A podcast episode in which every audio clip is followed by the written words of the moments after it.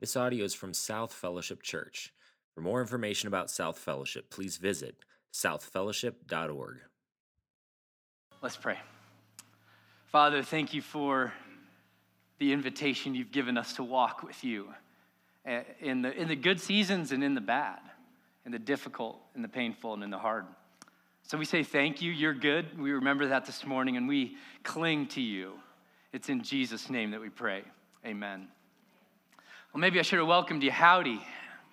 So, howdy. Howdy.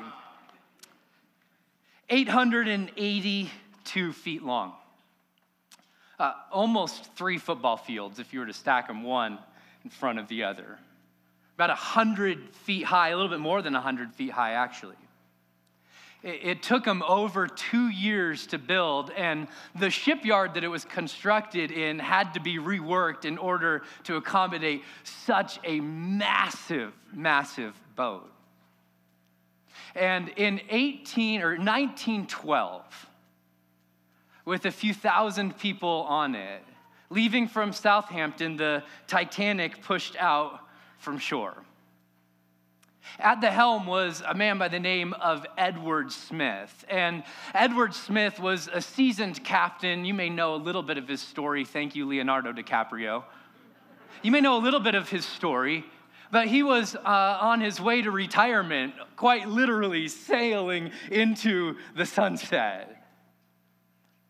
And although the ship was an absolute feat of engineering, especially for its day and for its time, it was also a symbol of pride because the boat only had about half as many lifeboats on it as it needed to accommodate as many passengers as it had.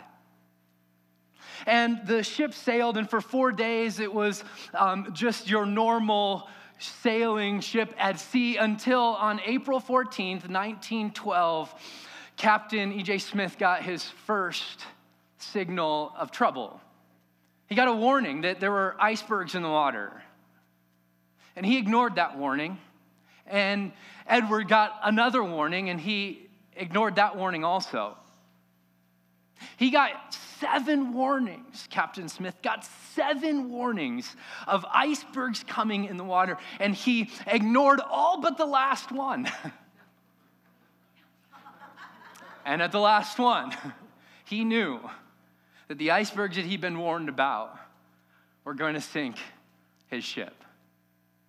The Morse code rang out over the waves, and it said simply this We've struck iceberg sinking fast, come to our assistance, which was not an easy feat at the time, about 400 feet away, or 400 miles away from any landmass that they'd be able to send rescue ships from. 1,200 people lost their lives, over 1,200 people lost their lives in that icy grave in the Atlantic. You know what, though? As I look back on that failure, it's not so much a failure of a ship. You see, there was nothing wrong with the Titanic. It was said to be the unsinkable ship, and, and maybe, just maybe, it wasn't the Titanic that was sinkable. Maybe it was leadership that was sinkable. Because if you look at the Titanic, the Titanic was just fine until leadership failed. See, I think the Titanic is less a story about a ship that sinks as it is a story about leadership that fails. Seven times the warnings rang, rang, out, and all Edward Smith had to do was adjust his course a little bit. But he was unwilling. And 1,200 people, because of it, lost their lives. Le- leadership matters. Leadership matters. A, few decades earlier, a few years earlier, as the Titanic pushes off, there's a, um, a man of a German ethnicity who's born in what's modern, or what's come to be known as uh, Czechoslovakia, the Czech Republic. Uh, he was a German by ethnicity and um, soon found himself living and working in Poland. He was um, in charge of and owned a number of different factories. And as the Nazis came to power, you may have heard of a man named um, Schindler, Oskar Schindler, who had a number of factories and employed Jewish people in his factories. And make no mistake about it, at first, Oskar Schindler's intent was to make as much money as he could with really cheap labor. But as the Nazis came to power and Schindler saw what was going on, he changed his mission from making as much money as he could to protecting as many people as he could. And the fortune that he amassed, he used almost every single dime he'd made to provide for and to protect Jewish people, gave them a place to work. Oskar Schindler was known as a person of whom, if you worked for him, he would protect you. He made a camp within his uh, factories for his people to live. He provided them with food. He bribed the Germans with every dime he had in order to protect the people who were within his care. You may have seen the movie. he made lists of names of people he protected. And he decided, I'm going to step up and I'm going to do something. And Oskar Schindler is quoted as saying, I had to help them. There was no choice. Well, see, here's the thing he didn't have to help them, he did have a choice. And here's how we know this hundreds of people, thousands of people didn't help them.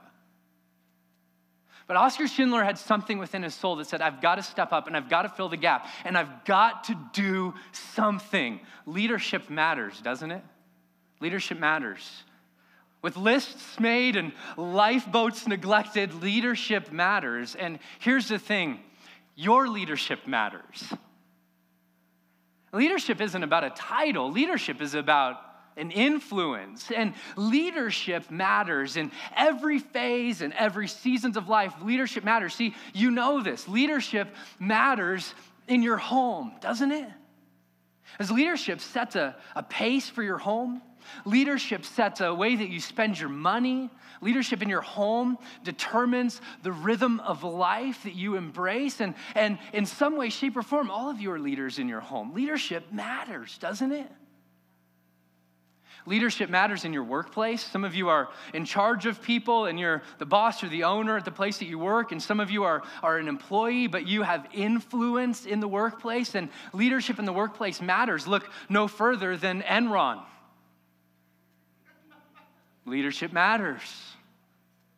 Matters. Leadership matters in our country, doesn't it? Leadership makes decisions that change the course of people's lives and people's destiny. You imagine how many pieces of paper, how many decisions come across the president's desk every single day, and every single decision is attached to a person. Leadership matters.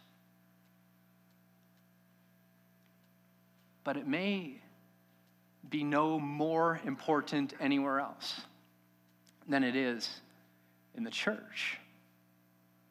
Leadership matters. And we could all go around the room and we could tell stories of, in, of, our homes growing up, and either the way that leadership in the home succeeded and charted a course for us to flourish, or the way that leadership let us down, and we may still be recovering from that.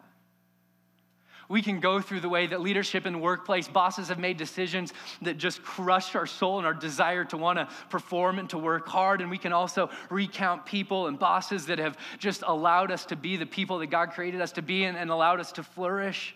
Leadership matters. In our country, we know that without a doubt, leadership matters. But we can all also go back and say, probably, if you've grown up in the church or you've been around the church or you spent any time in the church at all, you can go back and you say, there, there were leaders either that allowed me to live into who God created me to be. They helped me identify the gifts that I had. They gave me places to serve in ministry. They encouraged me, they corrected me, they taught me. But we could also probably go around this room and say there's, there's times when leadership in the church has let me down. There's times when their integrity failed and it affected me personally. There's times when the decisions they made weren't the best decisions. As hard as they tried and as much as they prayed, they, uh, their decisions just didn't serve me well. And we could go around this room And we could tell a story either about how leadership set us up to succeed and to walk into the destiny and the goodness that God destined us for, or, or, or, we can say, this is the way that leadership let me down. Leadership matters. Le- leadership matters to God, matters deeply to God. Because, because, because, look up at me for a second. Leadership matters, leadership matters to God because people matter to God. People matter to God. That's why leadership matters to God, because people matter to God. I love that about our God. And in 1 Timothy, we've been journeying with Timothy uh, over the last few months. He's given us a picture of what it looks like to be a follower of Christ in a land that's not our home. Our framework has been that of exiles. It's a term that Peter uses to refer to the early followers of Jesus numerous times in this letter. It's a picture of people who are nomadic, are sojourners. And Peter wants to teach the early followers of Christ how to thrive in exile, how to become the people of God in the midst of a world that's not their home. Would you agree that applies to where we find ourselves today? Yes, absolutely. And over the last few weeks, Peter has taught the church how to suffer well how to embrace their voice in suffering, how to be prepared for suffering, and then how to receive suffering in a way that shapes our soul. He says, You're blessed even when you suffer. And today, he's going to transition a little bit. He doesn't get off his topic, though, of how to thrive in exile. Because leadership matters, and leadership matters to God, and leadership matters to God because people matter to God, and leadership is no more important than when life is the most difficult. Look at the way, look at the way that Peter ties these two ideas together. Verse 1 of chapter 5, Peter writes this. So I exhort or encourage. It's this word in the Greek, it's parakaleo. I call alongside the elders among you as a fellow elder and witness of the sufferings of Christ, as well as a partaker in the glory that's going to be revealed. So here's what Peter's going to do he's going to start to address leadership in the church, and leadership in the church matters, doesn't it? Yeah, it does. But look at what he says first. This word, so, is a really interesting word.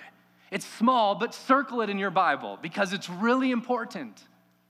Peter's going to tie two ideas together here. Look at what he does. The so connects this passage to the previous one. And in the previous passage, listen to what Peter wrote. He says, Therefore, let those who suffer according to God's will, and can we let out a collective, oh man, that there's sometimes when it's God's will that we suffer.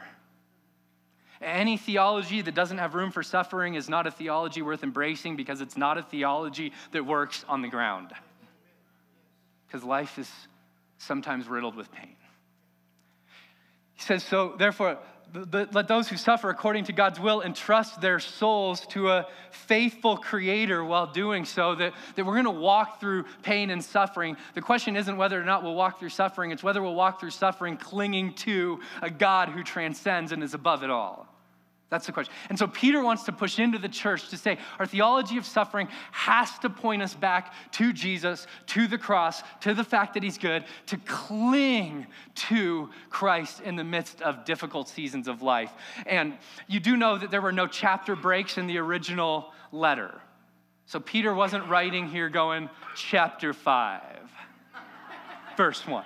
I mean, it was just, it was, so it would have read, let those who suffer according to God's will entrust their souls to a faithful creator while doing so, while doing good. So I exhort the elders among you.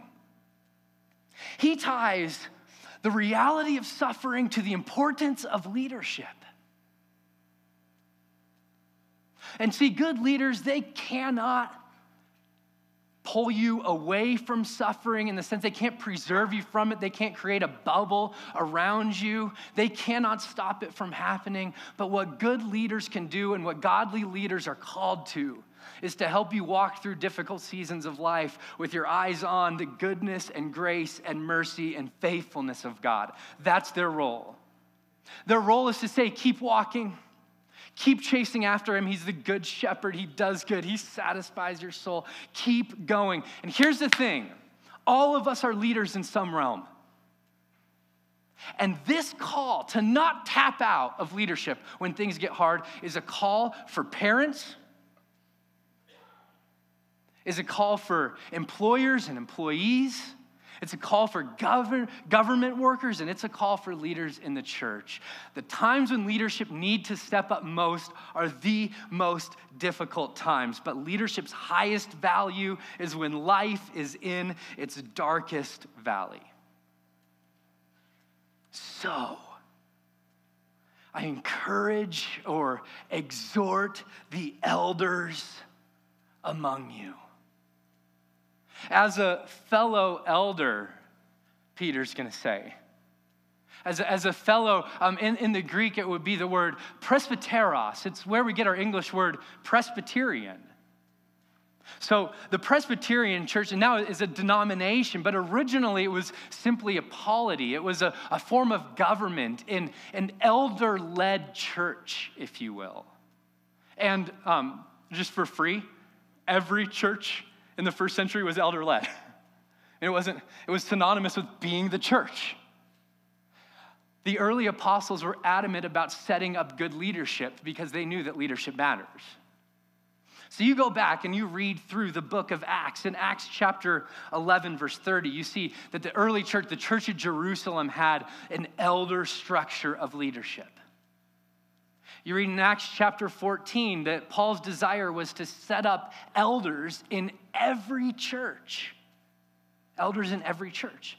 You read in Acts chapter 15 about the Jerusalem Council, which was a pulling together of various elders from various churches to try to collectively hear from God. Where's God leading? Where's God calling us to go? What do we hold on to from the Old Testament and what do we let go of? It, were, it was elders that made those decisions under the guidance of the Holy Spirit. In Acts chapter 20, you see Paul's deep affinity and affection for the elders at the church of Ephesus. He commissions them. Now, there's a lot of sort of popular opinion that just says we need to get back to the original church, which means there's no leadership structures whatsoever. Garbage. Garbage. Not, I, believe, do we need to get back to uh, more of a shape and form of church that looks like it did in the first century? I think God's pushing us there anyway. But make no mistake about it, they had leaders, they had people who were in charge of guarding, governing, and guiding the church from the very get go because God knows leadership matters. Charts the course of whether or not people flourish or whether people perish. So listen to Peter's call to the elders. And I would say um, we're going to apply this to the elders of, of this church, and we'll talk about that in the course of this message. But also, if you're not an elder, so I'm not just preaching to seven others of you this morning, okay? One, I want you to be aware of what we will be held accountable for, okay? That's important to me, that you're aware that we will be held accountable for the way that we lead. But here's the thing look up at me.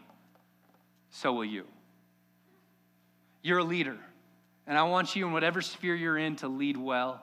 And the principles that Peter draws out are applicable in every situation that you find yourself in, whether it's in the home or in your school, as a leader of a sports team, or whatever situation you find yourself in, they're applicable.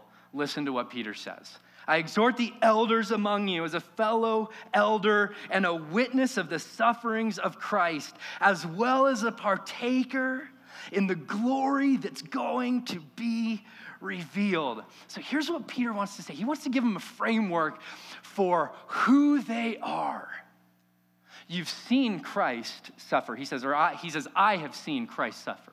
I saw him hang on the cross. I saw him buried. And he says, I'm also a partaker of the glory that's to be revealed. I've seen him rise. I've seen the life that he now has. And I've heard of the life that he's purchased. And I find my worth and I find my life in his life, in what he's done, and in who he is. A partaker of the glory. So, so that's a massive statement, is it not? We aren't just observers of the glory of God. We, we aren't just people who get to sit back and see it and soak it in. That is not our God. Our God is, is saying to us, step into it.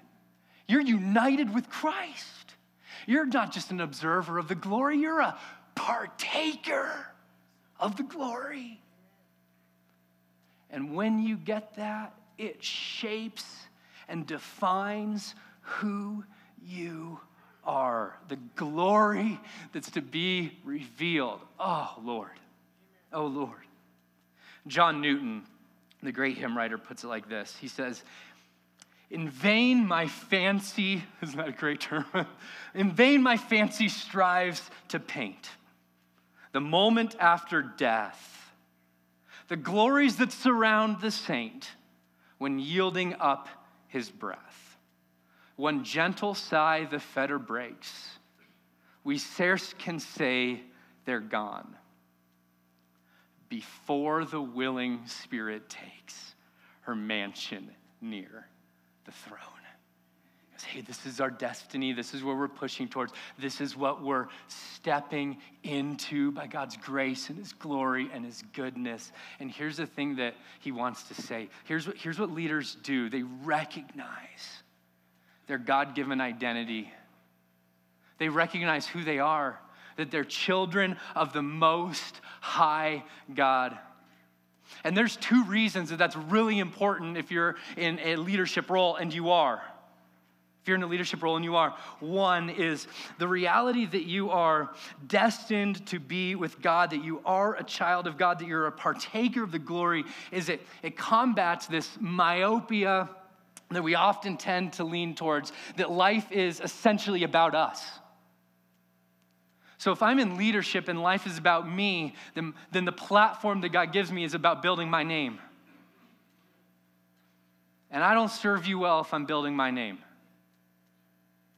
And what Peter wants elders to recognize is this is not about building your name and building your fame. This is about Jesus. It's his church. He is the head. It's about his glory, and you get to be a part of that, but there's no place in gospel leadership for building your own platform. The second thing it does is it releases us from this very human need to have people go, oh, you're amazing. And isn't that, that's within every single one of us, isn't it? When I re- remember I'm a partaker of the glory, that my destiny is to be with Jesus, I'm immediately reminded that nobody's going to be listening to me preach in heaven. Let's be honest. If you have the choice between hearing from Jesus and hearing from me, You'd be a fool to choose me. But it's this release from, I've got to build my name, and it's this release from, I need to hear you say, that's awesome, and to build up my own self identity because my identity is already grounded in Jesus. The best thing for me to do as your pastor is to know that He has favor over me, that I'm His child, that I'm His, and it frees me to serve you well, ironically. When I don't really care what you think of me, it frees me to serve you. But if I'm tied to, I've got to hear you clap and I've got to hear you go, that was amazing. And if our, if our elders need to have you go, awesome job, which make no mistake about we, love we love to serve you well. But if we need it, we're captive to it. And if we're captive to it, we can't make hard decisions that you might not like, but that might be the best thing. See, here's the way that Paul says it as he writes to the church at Galatia. He says, For am I now seeking the approval of man or God? Or am I trying to please man? If I were still trying to please man, I would not be a servant of Christ. So he makes this very black and white distinction. I'm either serving Christ and I'm longing for his approval and his applause, which we already have in Jesus, or I'm serving people and I want their applause. He goes, But I can't do both. I can't do both. I can't do both. And leadership's important, and leadership is important to God. And good leaders, godly leaders, are people who are filled up by the glory of God, and they remember this is about Him. This is about Him. 1 Peter chapter 5, verse 2, listen to where he goes from there. He says, They're partakers of the glory that's to be revealed, and he instructs the elders shepherd the flock of God that is among you, exercising oversight, not under compulsion, but willingly as God would have you, not for shameful gain, but eagerly, not domineering over those in your charge but being examples to the flock. And in this passage, we get probably the clearest charge and um, invitation and pushing for elders. The job description that they have is to shepherd the flock of God. So if you're if you're really intuitive, you're putting two and two together. Oh, we sang a lot of songs about shepherding this morning. Right? Okay, so we are trying to lead you here. This is the role of elders is to shepherd the flock. But here's what leaders do. They embrace their kingdom calling. They embrace their kingdom calling. It's the same invitation, the same calling that Jesus gave to Peter as they were on the shore of Galilee. He says to Peter, Peter, feed my sheep. He says it three different times. Shepherd my flock, Peter. This is your charge. And Peter then says, okay, and now that's the role of every single leader in the church, every elder, is that they would be a shepherd. That they would be a shepherd. Shepherds do three things they guard, they guard the sheep. Um, for, for godly leaders, for elders of the church, they guard in both doctrine, they guard in um, hearts and souls, they guard teaching, and they guard people. Now, in this case, in Peter's case, it wasn't let's protect in the sense of preventing hardship that's coming. They're already walking through difficult circumstances. So, elders are called to walk through difficult circumstances with people in a way that says, keep your eye on the prize, keep your eye on the cross, keep your eye on Jesus. That's the protection that we do in addition to protecting doctrine. We have oversight, which is giving guidance, giving direction, giving vision. And then there's also the feeding of the spiritual soul tending care that elders provide. It's interesting, though, Peter wants to highlight three attitudes that elders have as they shepherd. And just a, a, quick side note this summer we taught through Psalm 23.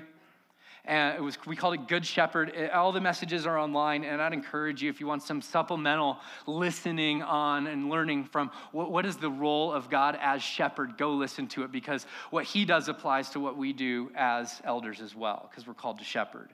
But listen to the way that Peter describes this. He says, Shepherd the flock that is among you, exercising oversight, not under compulsion, but willingly. So I want to highlight three things. One is elders are willing servants. Willing servants. They're eager to serve.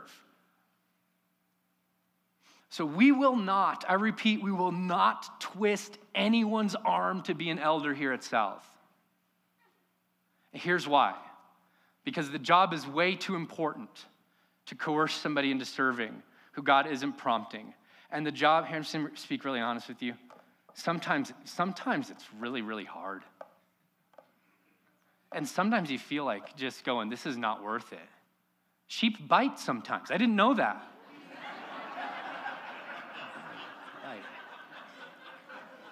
And if I don't enter into it, if our elders don't enter into it with an eagerness to serve, there's no way that they'll be able to sustain. At least not with an attitude that serves you well. We won't twist anybody's arm to be an elder. We want elders who feel a calling from God to serve. If there's no eagerness at the onset, there's no joy in the process. That's what Peter says, but willingly. Uh, 1 Peter chapter 3 would say that the elders should aspire to the role. Aspire to the overseers, aspire to the role. Exercising oversight, that's that leading word. Not under compulsion, but willingly, as God would have you. And then he adds in, not for shameful gain. So, first, elders um, serve willingly. Second, they serve humbly. They serve humbly. Not for shameful gain. Now, isn't this interesting? Because we're 2,000 years removed from this passage, and you tell me it doesn't apply still today. That people would get into leadership so that they might gain, so that they might make a little extra money right here, so that they might have a little bit of extra power, so that they might climb that ladder a little bit more. Come on now.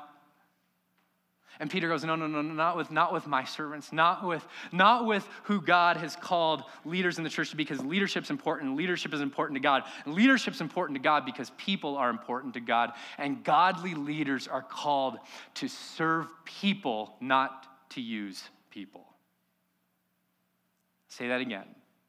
Godly leaders are called to serve people, not to use people. And so Peter wants to guard against that. He wants to say, no, no, no, we do this humbly. We do this in the same way that Jesus taught us to serve. In Mark chapter 10, we have this beautiful picture of what leadership means to Jesus. It says, and Jesus, called them to him. He says, You know that those who are considered the rulers of the Gentiles, they lord it over them. This is that domineering it's talked about in this passage. This is the building of a platform. This is the um, exalting of their name. They lord it over them, and their great ones exercise authority over them. But it shall not be so among you. Jesus says, My church is different. Whoever would be great among you must be your, come on, servant. Must be your servant. And whoever would be first among you would be the slave of how many? Oh, for even the Son of Man did not come to be served, but to serve and to give his life as a ransom for many. See, leaders and specifically elders aren't called to dominate over people, they're called to die for people. That's the calling to lay down their life, to serve. And so here's the thing if you're in a leadership position in your workplace, your calling is no different in your family, hey, dads, let's chat for a second. To lead in your home, it's not dominating over your wife or your kids. A lead in your home is to die for the people God's placed under your care. To serve them in a way where you say, I'm willing to lay down my desires and I'm willing to put them off to the side and I wanna, I wanna build you up. I wanna see you flourish. I wanna be, my goal is to see you come to life. That's what it means to lead if you're a follower of Jesus. It's not power, it's sacrifice. It's sacrifice. And he says, finally, he says, not dominating over those in your charge, but being examples. So he just says that there's, he, he goes, listen, let's not talk about tiers in leadership. Let's talk about influence. It's not that elders are above you, it's that they're beside you and they're locking arms with you and they're going, Come on, keep going. You can keep doing it. And in fact, they say just the exact same thing that the Apostle Paul said Follow me as I follow Christ. They're, example, they're, they're setting examples for the body. According to 1 Timothy chapter 3, they should set examples in their home, they should set examples in their workplace, they should set examples in their neighborhood. See, the goal of leadership isn't notoriety, it's influence. The goal of godly leadership is not celebrity, but it's service. Whatever role, leadership role you find yourself in, and, and hey, look up at me for a second. You're in one.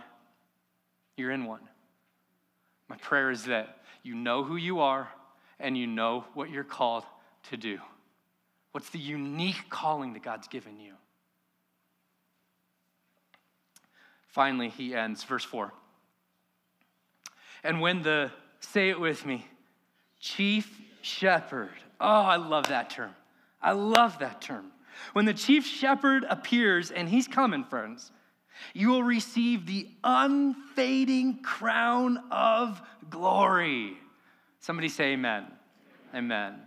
When the chief shepherd appears, it's interesting. Peter's talked about Jesus appearing a number of times in this passage. And if you go back and you read through them, there's two things that Peter anticipates. One is judgment, um, if you will, a making right of the things that have gone wrong. Verse 5 of chapter 4 says, But they will give an account to him who's ready to judge the living and the dead. This is when Jesus comes back. Those who speak maliciously against you because you're followers of Jesus will give an account. When he comes, there will be judgment. The second thing he says, verse 4 here, is that there will be reward. Reward. It's interesting because he says, when the chief shepherd appears, you will receive the unfading crown of glory. So the question becomes so, do elders get like some special crown? Do elders get something unique from Jesus when he comes back? Um, there's two different perspectives. One is yes, the other's no. Okay, so. Um,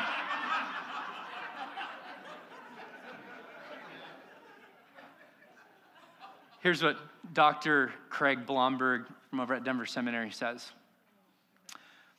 He says, I do not believe there's a single New Testament text that, when correctly interpreted, supports the notion that believers will be distinguished one for another for all of eternity based on their work as Christians.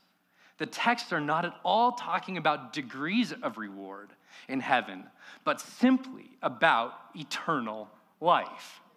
So, I mean, Blomberg's essentially saying, what more could he give? I mean, what more could he give?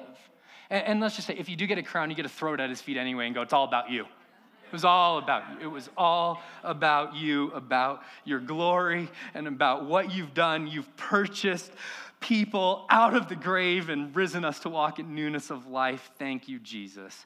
He goes on to say, The elder's crown is nothing more than that which all who share in Christian hope can expect. Can expect. But here's what Peter's saying. Here's what Peter's saying. In the midst of suffering, point people to Jesus. Know who you are, know what you're called to do, and make no mistake about it.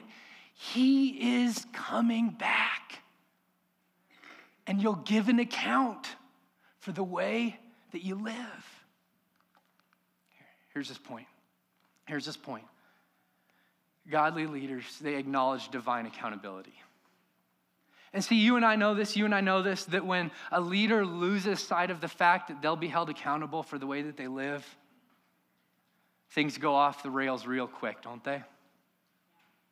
So, Peter wants leaders to remember, he wants you to remember, Jesus is coming back and our lives will be laid bare. And that's not something to be afraid of, it's something to be motivated by to say, I want to honor you.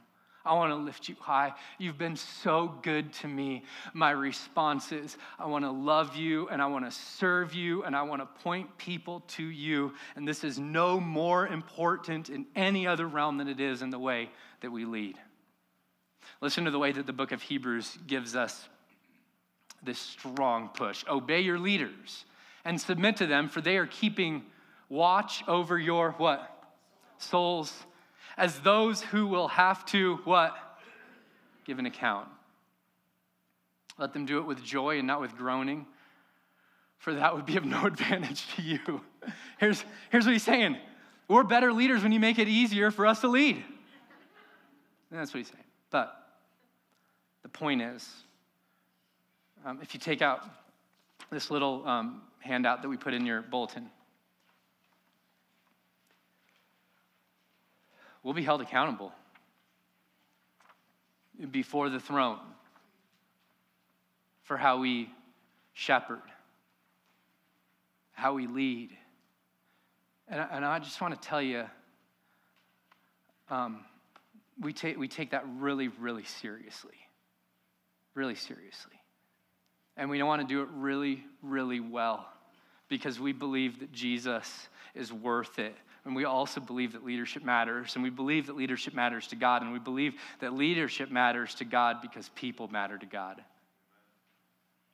So we need to remember we're going to give an account. We're going to be held accountable both in the way of um, showing forth what's, what we've done that's, that's good and that's, that, that points people to Jesus and the things that didn't point people to Jesus, it's all going to be laid bare before his throne.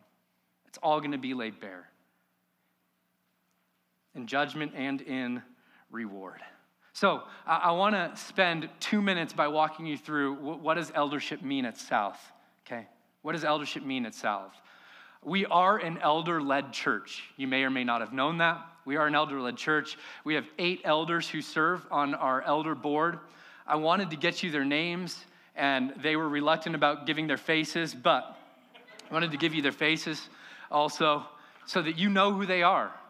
And here's why I want you to know who they are because they're called to serve you, they're called to shepherd you, they're called to walk with you. Pray for them. Pray for them. It's not an easy thing, but I want you to hear, wanted you to hear a little bit of their story. We're an elder-led church. We make the distinction here at South, we always have, between elders and pastors, okay?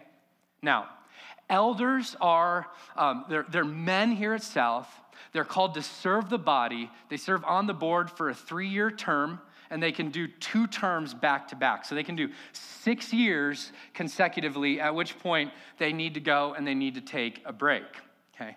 Go take a break. We'll call you if we need you, type of thing, okay? Um, but they're always considered an elder, just not an elder that's serving in the elder role at all times. So, an elder is called to pastor or shepherd, as we saw. But at South Fellowship, not all pastors are elders. Okay, if I had a Venn diagram, I could draw it for you. We meet two times every month. We meet the first Tuesday of every month, and that, two, that, that meeting is just prayer. We meet, we gather, we lift up the needs of the body. We pray over the body. We pray for people that come in and meet with us. I want to invite you, take us up on that. There's no greater joy as an elder than laying hands on you, anointing you with oil, and praying that the God of mercy would shower you with it. No greater honor. So, our first meeting, we, we pray. Second meeting is more of our leadership meeting. We review ministry reports and what God's doing in the different ministries around South. We pray for our, our um, staff. We lift up their needs. We review our finances. We guard, we govern, and we guide. Those are the things we do guard, govern, and guide those meetings. Here's what I want you to, to hear from me about our elders one, they are godly men. They love Jesus and they love you. They really do. I've never been a part of a board that had such unity, one, and such a sense of calling, also. It's a beautiful thing. Two, I want you to hear that we are open to hearing from you. The elder room, the elder board is not a closed board. We're not going, hey, we believe we're doing a great job and la la la la la la. Don't tell us if we're not. Okay, that's not, that's not where we're at. We, we want to hear from you. We want your feedback, both positive and constructive. But we also want your partnership. If there's problems, if there's issues, we're going to invite you come in, share with us, and then partner with us. Let's make it happen. Let's make, if there's changes that need to be made, let's make them. I want you to know, too, we're aware that we'll be held accountable. And one of the ways you serve us in that is by becoming a member if this is where you're going to sink your roots in and worship. Okay? Because that helps us know how to get you involved. That helps us know who we're going to be held accountable for. That helps us know the scope of what God's calling us to do. Third thing, and, and lastly, I would ask, would you pray for us? That's one of the reasons I've given you this sheet. So that you can pray for the elders here but also, will you pray with us? Will you pray with us? When we gather up front here, our elders and our prayer team gather up front, I just want you to know it is not an inconvenience in the least to have you come up and to pray with you. It is an absolute joy. There's nothing better. There's nothing better. When you write in the bulletin and say, We pray for me, I can tell you in our elder room, we pray for you. We pray fervently for you. We want to follow up with you. So uh, uh, if you can not write anonymous, that'd really help us. We pray for anonymous a ton. Okay? I think anonymous has a, huge, a lot of issues too, but we'd love, we would love to be able to follow up and to see you in church and say, How's it going with your daughter? How's it going with the job search? How's it going with the health concern? We would love to do that.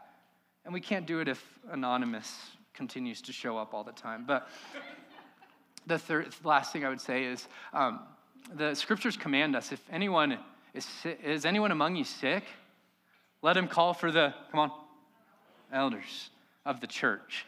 That there's a spiritual authority that God gives to the elders. And let him pray over him, anointing him with oil in the name of the Lord. Um, we do that here. We love to do that and to see God show up and to see God move and work in his people. The elders will be up front after the service. We'd count it a joy if you'd come and pray for us. Pray with us. Leadership matters. You see it in lifeboats, you see it in lists, you see it in the church. Leadership matters. And leadership matters to God because people matter to God. Your leadership matters. Your leadership matters, matters to God because you have influence with and over people in your life. And when the chief shepherd appears, I love this. As an elder and as a leader, I love this. Here's why I love it He's the chief shepherd, not me. He's the senior pastor, not me. He is the head of the church. The elders aren't. We're under him. The, the senior pastor is at every single meeting that happens. He goes to every small group. He's at every single MAT team meeting. He's at Celebrate Recovery every Tuesday night. He's in your small group. He's at our young adult ministry. He's at our student ministry. He's in our kids ministry. It's almost as though he's omnipresent. Our chief shepherd is amazing. The senior pastor of this church rocks. It's his church. It's his church. And the best leaders, the best leaders are always the best followers. So, Lord, help us follow well. Would you stand with me as we close our time together? This audio is from South Fellowship Church. Feel free to make copies of this message, but please do not charge for those copies or alter the content in any way. For more information about South Fellowship, please visit us at southfellowship.org.